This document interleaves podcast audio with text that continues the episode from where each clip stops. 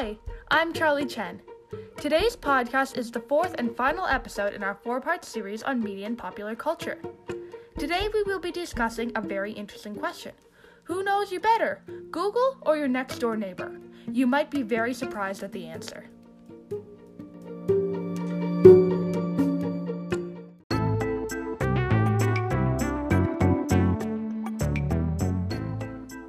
We continue, I would like to acknowledge that this podcast is being recorded on the ancestral and unceded territories of the Musqueam, Squamish, and Tsleil-Waututh nations.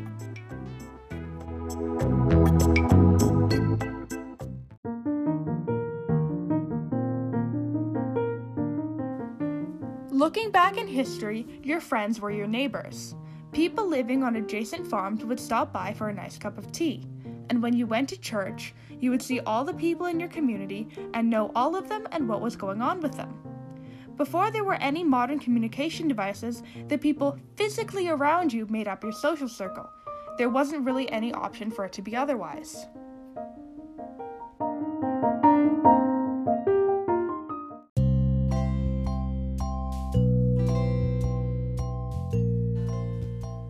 Telephones became widespread and people became able to communicate across long distances, relationships mostly stayed in the physical space around people, as phone calls were expensive, so time talking to people far away would never be for very long. Long distance relationships did exist, but mostly through letter writing and perhaps the occasional phone call. In essence, one could dedicate some time to interacting with someone else physically far away from them, but this would only ever be a small segment of their lives, and most of their relationships continued to be with the people physically closest to them.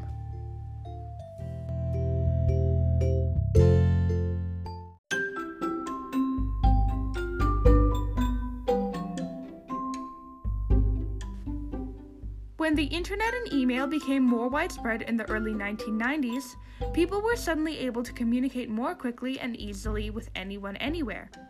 Phone calls became cheaper, and it became possible to maintain a broader social circle with people physically distant from you. The other critical thing that happened in the 1990s was that on September 4, 1998, Google was founded by Larry Page and Sergey Brin, two students at Stanford University in California.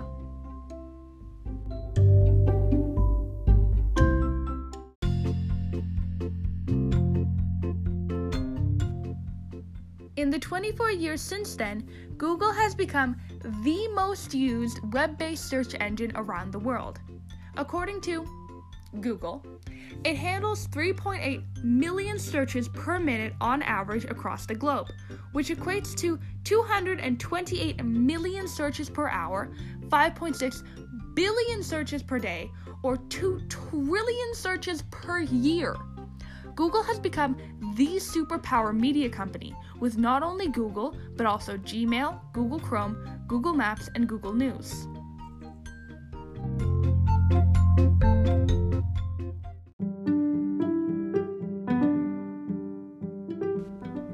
Something to remember is that we don't pay to use these online services, and yet the Google parent company, Alphabet, had an annual revenue in 2021 of $257 billion.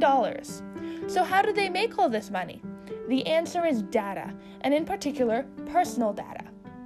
According to a 2018 article entitled What Does Google Know About You? Google and other tech giants must accumulate massive amounts of personal data to monetize its services, and in the process, the company develops an astonishingly robust picture of what we're all about.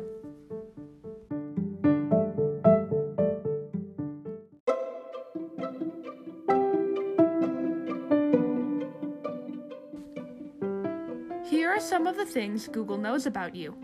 It knows who you are, including what you look like, what you sound like, how healthy you are, and if you have children. It knows everywhere you've ever been, including where you live, where you work, and where you've traveled. It knows who your friends are, who you talk to, who you email, where you meet them, and even what you talk about. It knows your personal preferences for food, books, movies, videos, and stores. It even knows your future plans, like upcoming trips, what you're thinking about buying, where you want to travel, and if you're thinking about having kids. It knows every single detail of your online life, including every website you've ever visited, your bookmark pages, and every tab you have open in your browser. I think the bigger question is what doesn't Google know about you?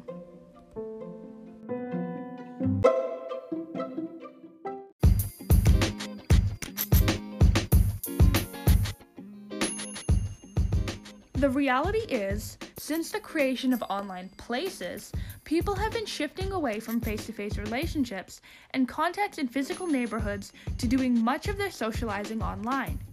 There are many reasons why people prefer being online to being in the company of neighbors and even friends. Relationships in online places offer several distinct advantages over face to face relationships. First of all, online users can interact with any other user in the world, so geographical location ceases to be a barrier to interaction.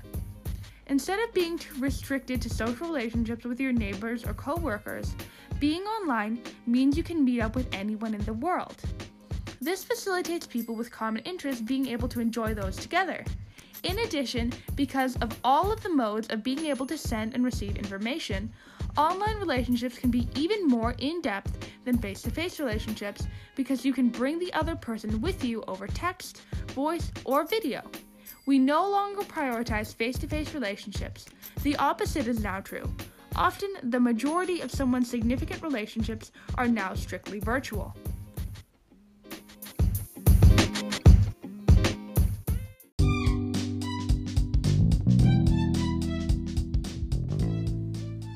This changing culture that is moving relationships away from physical neighborhoods to online places is not without its downsides. First of all, when the majority of a person's social interaction happens online, an unintended consequence is that people can suffer from isolation and depression. Humans are social beings, and while we might like socializing online for all its convenience and benefits, in order to be healthy, we need to have face to face relationships with people and not spend too much time alone. Another potential downside is that people are more susceptible in online relationships to fraud, cyberbullying, and general misrepresentation. Take dating apps as an example. Lots of people post fake photos of themselves, and when they start chatting with other people, they can just make up anything they want about themselves.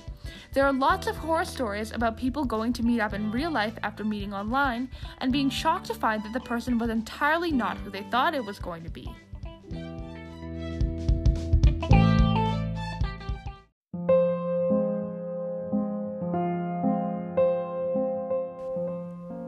I think this discussion of online versus in person relationships is particularly timely as we emerge from the COVID 19 pandemic. For the last two years, we have been encouraged, even forced, to only interact with people online. Anyone who could shifted to working from home, and students shifted to virtual learning.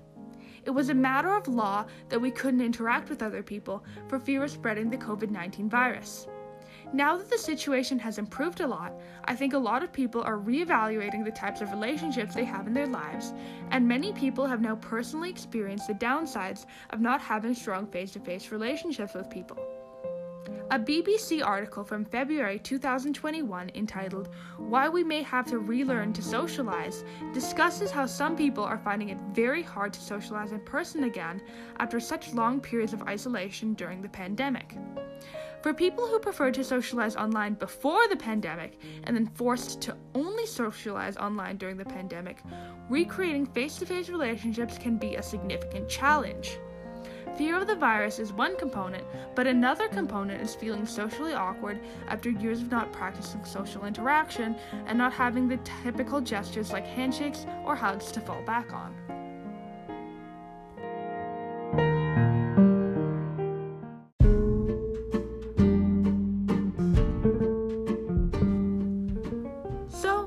To our question who knows you better, Google or your next door neighbor? The answer is most likely Google. Google knows pretty much everything about you. You may know your neighbor and even be friends with them, but there is very little chance that even a good friend would know as much about you as Google does. For better or for worse, virtual socializing is here to stay. The way people socialize changed significantly when people started spending more time online, and then even more when media sites, including Google, took off and became a daily staple for billions around the world.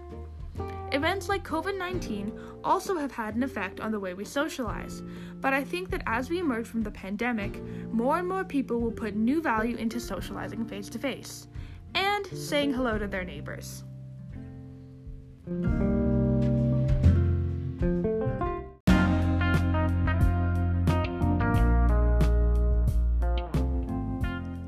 And that brings me to the end of our podcast.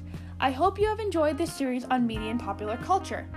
Media and popular culture have a profound impact on the daily lives of most people, and in order to become educated and engaged citizens, we need to constantly question what we hear, read, and view. Thanks for listening to my podcast. Bye!